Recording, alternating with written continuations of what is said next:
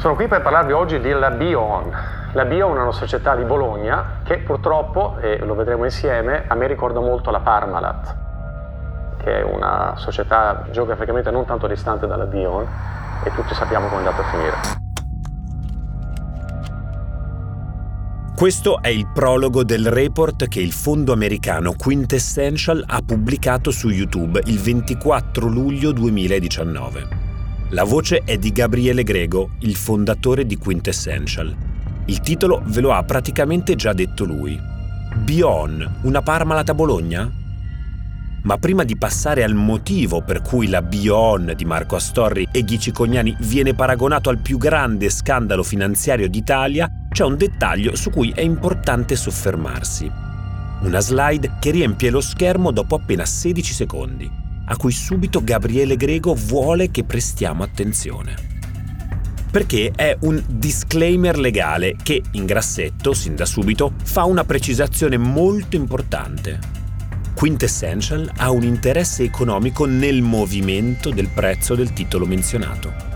Quindi seguono 5 bullet point per dichiarare in sostanza che Quintessential ha redatto questo report sulla base di informazioni e documenti disponibili a tutti, che queste informazioni non sono state date per suggerire operazioni in borsa e che, nonostante gli studi fatti siano stati attenti e meticolosi, il report ha una funzione meramente informativa e Quintessential non fornisce alcuna garanzia per quanto riguarda la completezza, l'accuratezza e la correttezza delle informazioni o di quanto verrà poi espresso.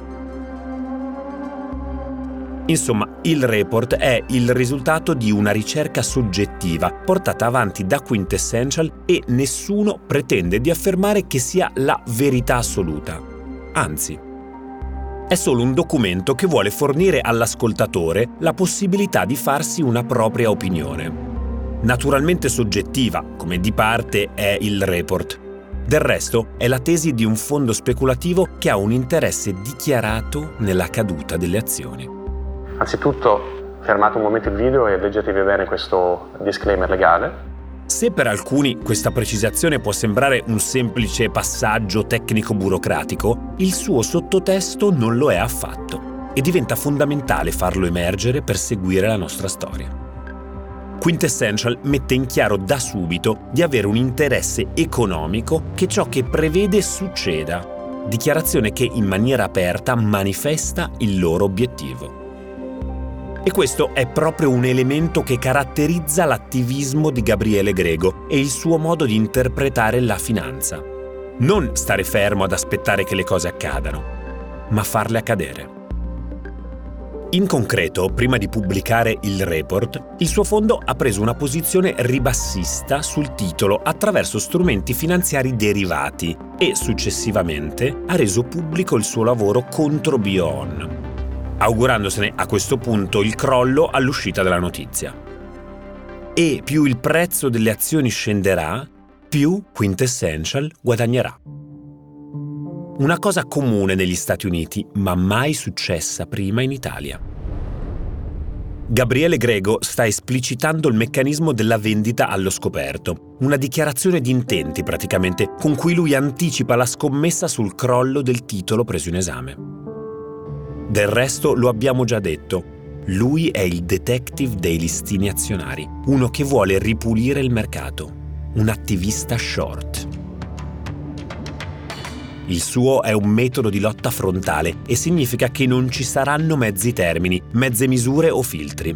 È un'accusa che analizza tutto il business di Bion, la sua tecnologia, la sua contabilità, le sue joint venture e persino il suo impianto produttivo. Lui, in questo tipo di operazioni, si sa, non fa prigionieri. Restano solo le macerie.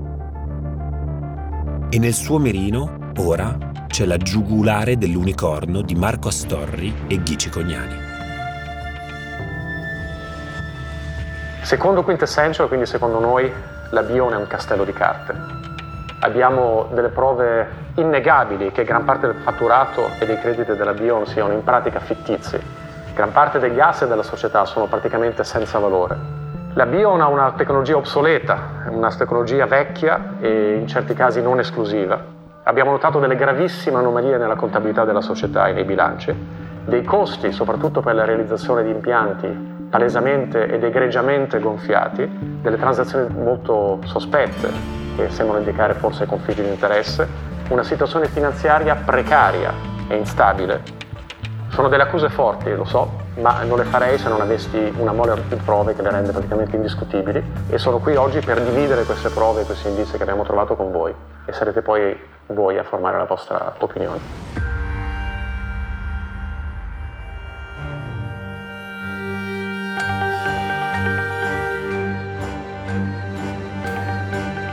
Io sono Riccardo Haupt e questo è L'Unicorno, il podcast di Will in collaborazione con Boats che racconta l'ascesa e la caduta di Bion, la startup bolognese che voleva salvare il mondo dalla plastica.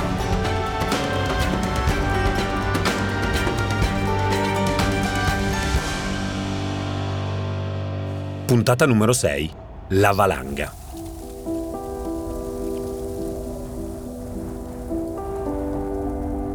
Nello schema della caduta di una valanga, la zona di distacco è il punto di partenza della slavina, un fenomeno la cui causa sembra imperscrutabile, ma ce l'abbiamo sempre avuta davanti agli occhi, come i raggi del sole. Solo che una volta che l'equilibrio del manto nevoso si rompe, il crollo diventa inarrestabile, per dare vita a uno dei fenomeni naturali più inaspettati e spaventosi del mondo. Secondo lo svizzero Jan Darms, esperto dell'Istituto per lo studio della neve e delle valanghe di Davos, per prevenire una valanga bisogna osservare da vicino la conformazione del manto nevoso, la solidità dei suoi strati, la loro consistenza, persino passare al microscopio i singoli cristalli di neve che lo compongono. Il video di Gabriele Grego ha una durata di circa 30 minuti e, in alcuni passaggi, può sembrare che anche lui sia così concentrato sui dettagli da risultare fin troppo tecnico. Ed è strano, visto che su YouTube di solito siamo abituati a video più di intrattenimento che contabili, ma qui entrare nel merito è quasi obbligatorio, come per la neve serve a far capire alle migliaia di persone che hanno investito in Bion cosa sta succedendo ai loro risparmi senza dover essere per forza dei grandi esperti in finanza. Darms e Gabriele Grego seguono lo stesso metodo dei mosaicisti, sommare i dettagli per costruire un quadro completo. Semmai la differenza tra di loro è che uno la valanga vuole prevenirla, l'altro vuole provocarla.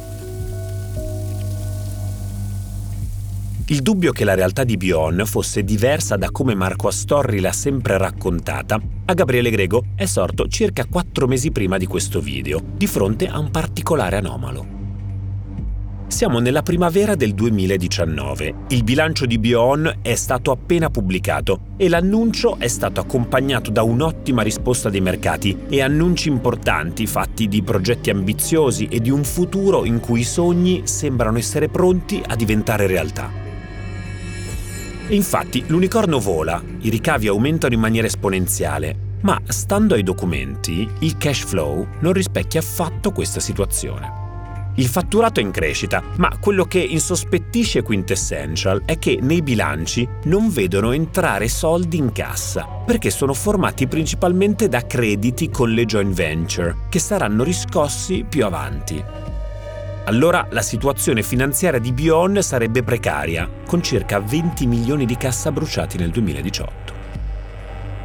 È un click, una scintilla che però è l'innesco che risveglia l'istinto di Gabriele Grego e gli accende la voglia di capirne di più. Parafrasando Shakespeare, secondo lui c'è del marcio in Bion. Quando ho deciso no, bisogna fare qualcosa è quando è uscita la relazione annuale di tutto il 2018 ed è lì che ho visto che eh, dentro queste joint venture c'era una marea di fatturato nuovo che veniva dichiarato come fatturato e anche come profitto in molti casi e notavo che tutto questo profitto nuovo che si era impennato rispetto agli anni precedenti derivava di nuovo da queste joint venture e non corrispondeva a cassa. In qualche modo eh, dicevano sì abbiamo venduto una marea di soldi ma in realtà non, questi soldi non c'erano. E allora ho cominciato a guardare Così il team di Quintessential si attiva e formula varie supposizioni per analizzare il caso di Bion. Quindi, a caccia di conferme, consultano scienziati, dirigenti di società operanti nello stesso settore, diversi consulenti e molti tecnici, grazie ai quali eliminano tutte le congetture che non trovavano riscontri. In questo modo sono arrivati alla loro conclusione. Bion è solo un castello di carte. È giunto il momento dell'attacco che per prima cosa aggredisce proprio il cuore di Bion, il suo PHA. Nel suo report Quintessential dice che proprio il prodotto brevettato da Bion, la bioplastica che dovrebbe salvare il mondo, è datato, altro che all'avanguardia. E non solo, come non è innovativo lui, non lo è nemmeno il metodo di Marco Astorri e Ghici Cognani per realizzarlo. E questo porta ad altre due conclusioni per Quintessential. La prima è che il controllo della produzione sarà problematico, ma in più, ad aggravare le cose per loro, Bion non sarà mai nemmeno in grado di poter gestire i processi, visto che al suo interno non ci sono risorse scientifiche qualificate ed adeguate. E allora questo significa che la start-up, bandiera della genialità e del Made in Italy nel mondo, non solo non riuscirà ad andare oltre alle piccole quantità di Minerv PHA che arrivano dalla produzione pilota, ma il suo scale-up industriale sarà impossibile. A sostenere questa posizione, Quintessential porta un lungo elenco di società che, prima di Bion, ha provato a percorrere la strada del PHA.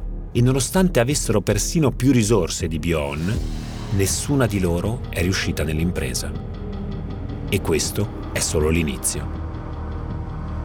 Ma la parte più incredibile di tutta questa storia è la contabilità. Come dicevo, io ho guardato eh, i bilanci, i bilanci delle partecipate, i bilanci dei clienti e non riuscivo a credere ai miei occhi. Tant'è vero che ho dovuto assumere del personale qualificato in contabilità per darmi delle conferme e purtroppo le conferme le ho avute. Un ex dipendente che abbiamo consultato ci ha detto molto chiaramente, nessuno oggi sta acquistando plastica da Bion. Le vendite di licenze, il 100% delle entrate, sono in realtà semplicemente degli studi per vedere se la tecnologia funziona. Cosa abbiamo scoperto? Questo i risultati della nostra indagine sulla contabilità creativa della Bion. Difficile a credersi, ma verità. L'88% dei ricavi è fittizio, ottenuto attraverso transazioni affiliate con la stessa società, che chiameremo joint venture per semplicità. Queste sono delle scatole vuote. Se per Marco Astorri e Ghici Cognani fare una joint venture significava condividere un'avventura imprenditoriale con qualcuno che condivideva il sogno di un mondo migliore, per Gabriele Grego, le joint venture sono il modo con cui Bion ha fatto crescere esponenzialmente i propri ricavi, anno dopo anno. Un metodo per gonfiare le cifre. Altro che azienda di successo, con fatturati eccezionali, profitti in crescita e la prospettiva di cambiare il mondo. Bion sarebbe solo un castello di carte sostenuto dai risparmi degli azionisti, il cui fatturato e i cui crediti sono essenzialmente simulati grazie a un network di scatole vuote. E come ha fatto per la prima accusa, anche qui Gabriele Grego ci tiene a spiegare come, secondo lui, hanno fatto funzionare questo meccanismo. Qual è il gioco che fa la Bion? Come fa a farci credere di essere una società che vende decine e decine di milioni di euro con grande profitto quando in realtà non stanno vendendo un tubo o quasi niente? La Bion fa il gioco così, loro identificano una società, una realtà industriale che può essere italiana o estera, l'approcciano e gli dicono facciamo una joint venture, noi ci accogliamo tutti i costi, facciamo una ricerca, se troviamo qualcosa dividiamo 50-50. Molte realtà direbbero di sì, perché non c'è niente da perdere ovviamente. In pratica però quello che succede è che Bion immediatamente fa un comunicato stampa dove vengono annunciati grandi progetti, investimenti e vendite, ma poi alla fine non se ne fa niente, il progetto rimane lì arenato ma cosa succede? Questa è la parte incredibile. La Bion semplicemente prende questa scatola vuota, che è la joint venture che è appena aperto, dove dentro non c'è nulla, non ci sono dipendenti, gli uffici sono gli stessi uffici della Bion, non c'è nulla, e semplicemente vende a questa scatola vuota la propria tecnologia in licenza. Questa licenza viene venduta a un prezzo completamente arbitrario, spesso di vari milioni di euro, che evidentemente la scatola vuota, non avendo asset, non avendo operatori, non avendo vendite, non può pagare e quindi semplicemente promette di pagare. crea quindi dei debiti verso i fornitori. Questi debiti in pratica non vengono mai estinti, nelle rare volte in cui Bion li estingue, ha fatto qualche estinzione nel 2018, come vengono estinti? Semplicemente la Bion prende della cassa dalla propria società, dalla Bion stessa, presa dalle banche, presa dagli azionisti, la inietta dentro la scatola che comunque è di sua proprietà e di suo controllo e semplicemente si fa ripagare, si fa ripagare quei soldi suoi che non sono mai stati generati né da produzione né da vendita ad esterni. Nessun prodotto, nessun servizio viene mai prodotto o quasi mai prodotto o venduto esternamente. Quindi sia le vendite sia i crediti, che costituiscono la maggioranza degli asset, sono, per quanto ne capiamo, quasi completamente fittizi, falsi. Per avere conferme sul fatto che le cifre di Bion non siano veritiere, Quintessential ha sottoposto i conti della startup bolognese a un noto dottore commercialista e revisore di conti di Milano, il dottor Maurizio Salom. Il 9 di luglio il suo parere sui bilanci di Bion è arrivato sulla scrivania di Gabriele Grego e il materiale contenuto in quel dossier è diventata la base su cui Quintessential ha basato il resto delle sue osservazioni. Tra tutti i bilanci, il dottor Salom si è concentrato soprattutto su quello del 2018, che rispetto ai precedenti ha avuto un utile impressionante. 33 milioni di euro contro i neanche 5 milioni del 2017 e i poco più di 60 mila euro del 2016. Nella sua analisi il dottor Salom conferma che la quasi totalità del fatturato di Bion deriva dalle vendite a società affiliate, l'88%, e afferma che gran parte dei crediti con queste joint venture sono di dubbia recuperabilità. Inoltre ha riscontrato la violazione degli articoli 2343 e 2343 bis del Codice civile, che trattano della cessione e del conferimento delle licenze.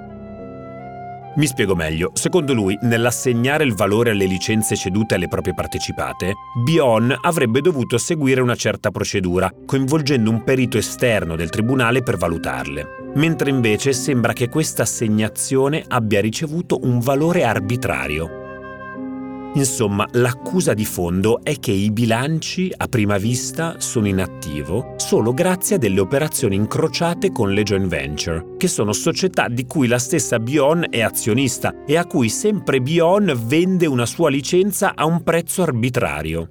Questo genera crediti che potrebbero non essere riscossi. Tuttavia compaiono per intero a bilancio.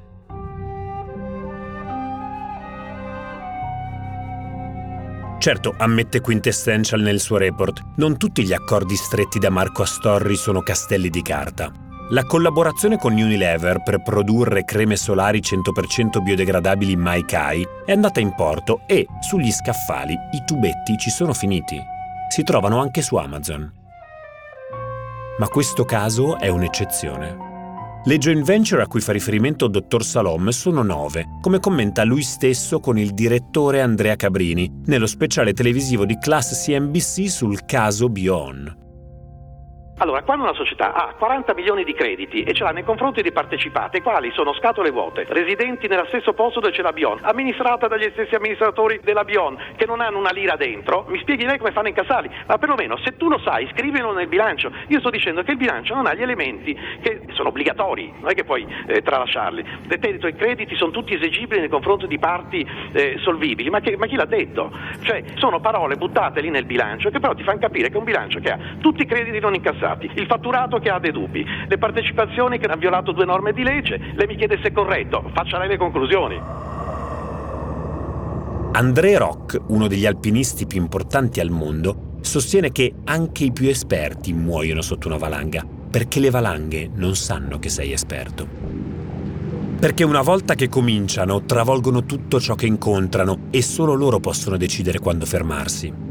Così fa Quintessential, che dopo aver accusato Bion di avere una tecnologia discutibile e conti irregolari, punta a distruggere il fiore all'occhiello della nuova strategia di Marco Astorri, il neonato impianto produttivo di Castel San Pietro Terme.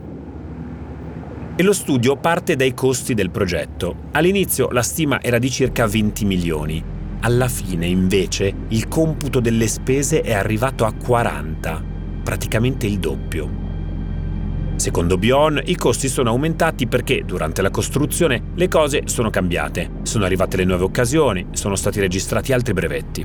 Perciò Marco Astorri ha deciso di cambiare in corsa il progetto dell'impianto perché fosse più flessibile da un punto di vista produttivo e potesse offrire in futuro maggiori opportunità su prodotti di alta gamma.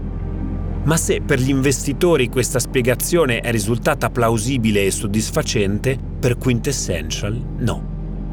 Ecco, qui sono gli impianti della Bion. Vediamo quello della Bion che è stato realizzato recentemente, è un piccolissimo impianto di solamente 1000 tonnellate l'anno, che nell'industria sembra un numero grande ma in realtà è minuscolo. Lo confrontiamo con l'impianto della Novamont, un concorrente italiano eh, nella stessa industria, e della Metabolics, una società identica che negli Stati Uniti si è trovata costretta a chiudere i battenti perché non economica. Ecco, qual è stato il costo di realizzazione degli impianti per queste società? La Novamont e la Metabolics, nonostante essere in due continenti diversi, hanno un costo quasi identico, circa 3.000 euro di produzione per tonnellata. Nella Bion il prezzo è salito a 44.000 o addirittura 15 volte tanto. Per noi questo è scandaloso. La Bion paga la sua centrale, la sua, il suo impianto a Bologna per produrre questo PHA 15 volte in più della concorrenza.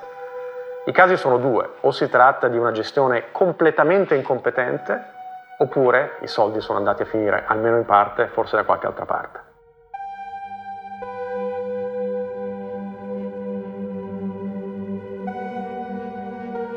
Oltre all'aumento del costo del progetto, secondo Quintessential, lo stabilimento di Bion ha anche un'altra grossa falla. I lavori, che sono cominciati a settembre 2017 e sarebbero dovuti concludersi nell'autunno del 2018, sono ancora in alto mare. E nonostante a giugno 2018 ci sia stata la grande inaugurazione dello stabilimento, al momento in cui il report viene messo online, più di un anno dopo, secondo Quintessential, il cantiere è ancora aperto. Se si va a Castel San Pietro Terme e Gabriele Grego ci è andato, tanto che c'è persino una sua foto di fronte alla fabbrica a testimoniarlo, si trovano ancora impalcature, gru e persino cumuli di materiali da costruzione.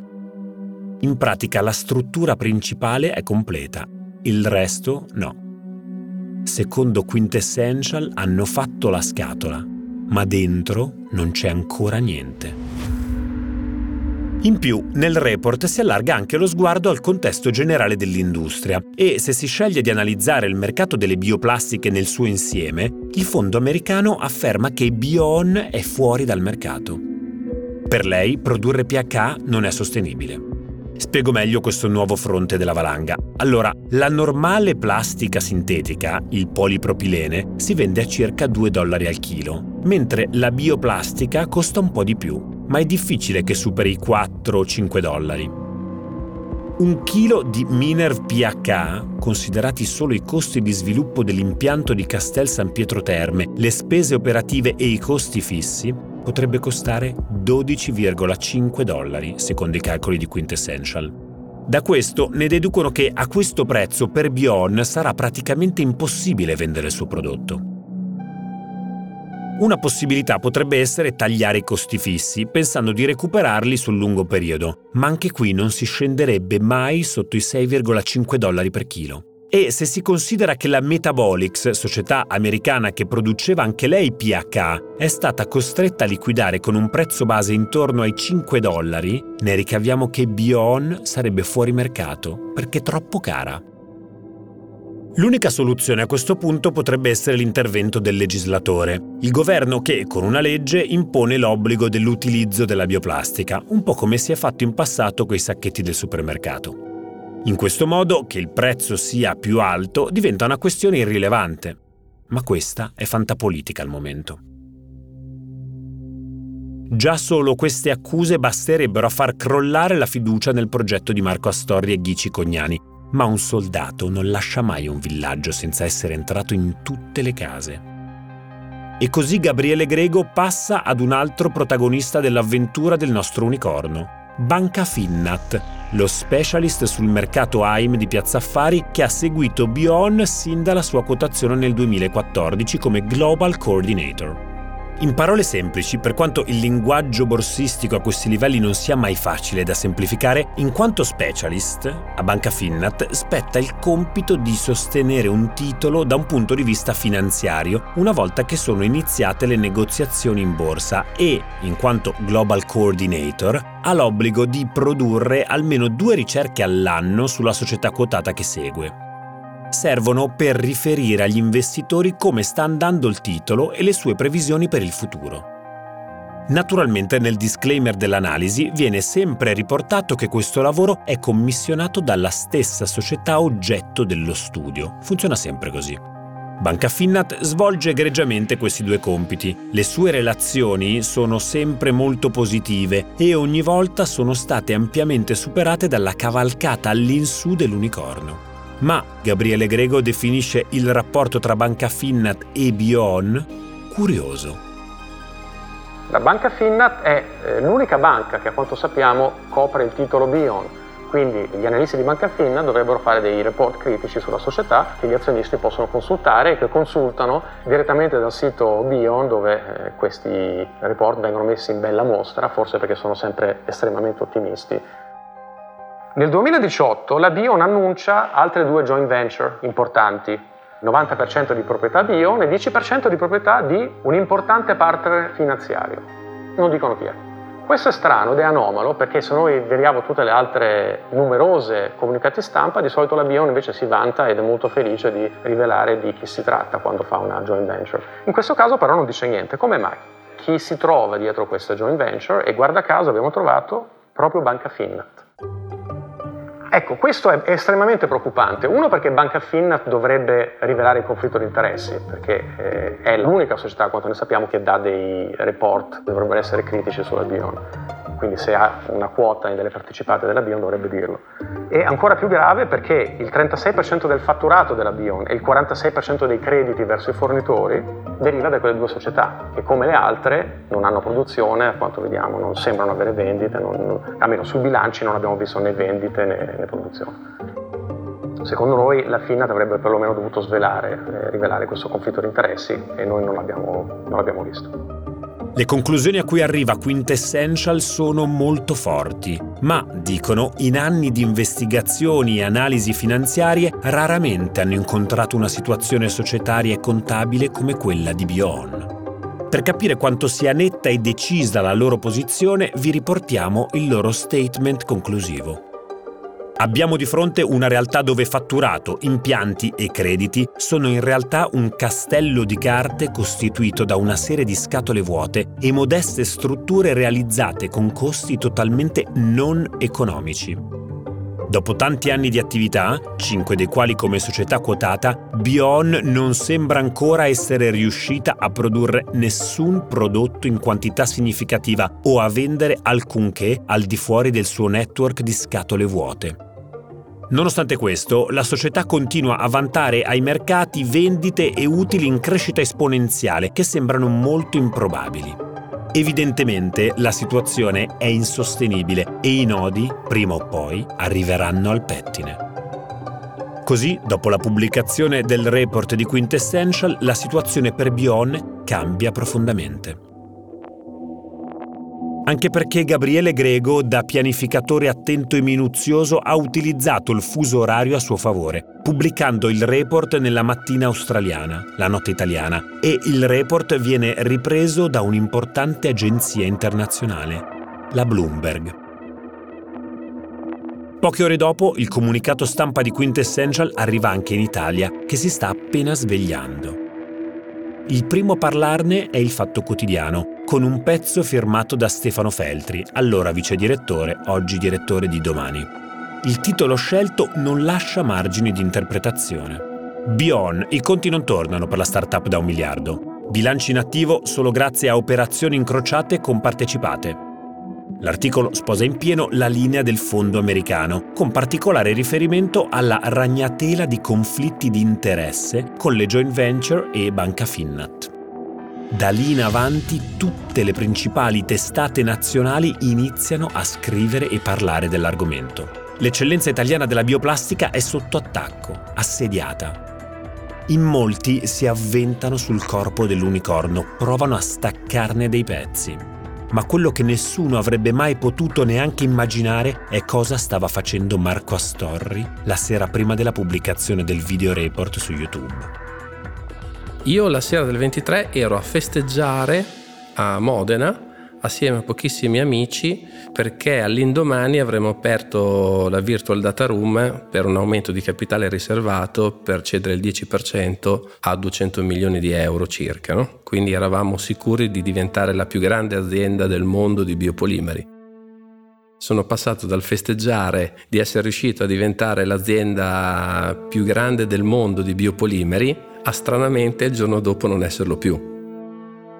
Però io sono passato da una gioia assoluta della sera prima alla distruzione totale della vita degli ultimi 12 anni l'indomani. Sembra la versione finanziaria di Nightmare. Ti addormenti in un mondo meraviglioso e ti svegli in un incubo, che però è più reale della realtà. E se c'è una cosa che ci insegnano i film dell'orrore è che se riesci a sopravvivere ai primi momenti di panico ci sono buone possibilità che resterai vivo. Tuttavia non è questo il punto, almeno per il momento. Adesso è più importante raccogliere le idee, ragionare, respirare e trovare il modo più efficace per respingere il nemico. Perché la verità è che in momenti come questo è facilissimo sbagliare, soprattutto quando vieni colto di sorpresa ed ogni azione diventa decisiva. Sì, sicuramente l'unicorno è stato colpito, ma chi gli ha dato la vita non ha nessuna intenzione di farlo affondare. Dopo riunioni concitate, il comunicato stampa di Bion arriva a fine giornata. Ed è semplice e lineare, come le dichiarazioni di chi non ha nulla da temere. Bion è innocente e rispedisce al mittente le affermazioni secondo cui il management avrebbe avuto comportamenti scorretti. E per proteggere la reputazione della sua azienda adirà per vie legali contro queste accuse, il cui vero obiettivo potenzialmente è la manipolazione del mercato. Del resto, Quintessential lo ha dichiarato sin dall'inizio il fondo ha un interesse economico nel movimento al ribasso delle azioni. Il giorno dopo, il 25 luglio, si passa dalle parole ai fatti, letteralmente. Marco Astorri si presenta ai carabinieri di Bologna e denuncia Quintessential per diffamazione. In sostanza, la posizione di Bion è semplice e definita. Il report di Quintessential non è attendibile. Da speculatori il loro unico interesse è guadagnare sulla discesa dei titoli. Lo hanno dichiarato esplicitamente fin dall'inizio e, sempre secondo Bion, per farlo sono disposti a tutto, persino a diffondere notizie false. Del resto, il report è esplicitamente funzionale a far crollare il titolo, d'altronde è stato costruito per quello. E infatti è significativo evidenziare alle autorità che, nel disclaimer iniziale, Quintessential comunica che le informazioni contenute possano essere non corrette, inaccurate o incomplete. Una contraddizione non da poco, secondo Bion, considerando il contenuto decisamente esplosivo che si trova al suo interno.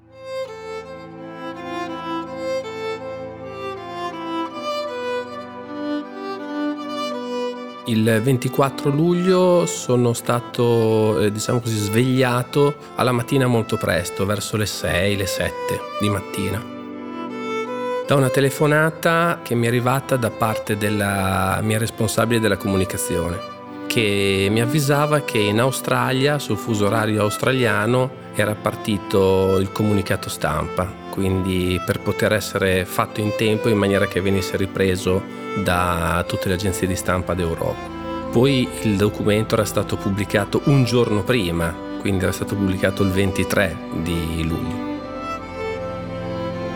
Arrivati a questo punto, prima di reagire bisogna comportarsi come quando all'improvviso si precipita nel buio. È l'unica cosa che si può fare quando ci si trova inaspettatamente in una situazione del genere non farsi prendere dal panico né iniziare ad agitarsi in maniera convulsa. È meglio aspettare che gli occhi si abituino all'oscurità. Il 24 luglio Marco Astorri non si è dovuto confrontare solo con Quintessential. passata la giornata più frenetica e stressante della sua vita, quella sera si è ritrovato di fronte il suo vero nemico, l'angoscia. Per la possibile fine di un progetto durato 12 anni, per se stesso, ma anche per tutti i dipendenti e gli investitori che hanno creduto nell'unicorno. Dall'altra parte invece c'è Gabriele Grego, per cui i prossimi giorni saranno decisivi per la riuscita di tutta l'operazione.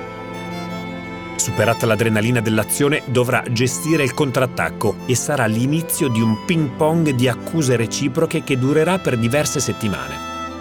Ma allo stesso modo sa anche che dovrà fronteggiare il furore del mercato, la rabbia degli investitori e la reazione del mondo dei media perché in fondo il suo non è solo un attacco al secondo unicorno italiano, un'azienda simbolo del Made in Italy che sa innovare. Ha scoperchiato il vaso di Pandora della finanza italiana con tutte le sue contraddizioni perché Bion è quotata in borsa, i suoi bilanci sono certificati dai revisori, è vigilata in seconda battuta dalla Consob, l'autorità amministrativa che deve tutelare gli investitori, che svolge la sua funzione insieme alla Banca d'Italia e il cui operato si inserisce nella cornice del sistema europeo di vigilanza finanziaria. Tutti enti di controllo molto affidabili che avrebbero dovuto accorgersi di qualcosa, ma non è successo. Dove sta la verità? Ormai è chiaro che se qualcuno sperava che la valanga si arrestasse, si è sbagliato. Perché questa non è più solo una questione privata tra un'azienda italiana e un fondo americano. È un attacco al sistema, alla sua credibilità, un match che si combatte sul ring della finanza e che vede all'angolo sinistro Marco Astorri da Bologna, il nuovo Natta, all'angolo destro Gabriele Grego da New York, The Paratrooper.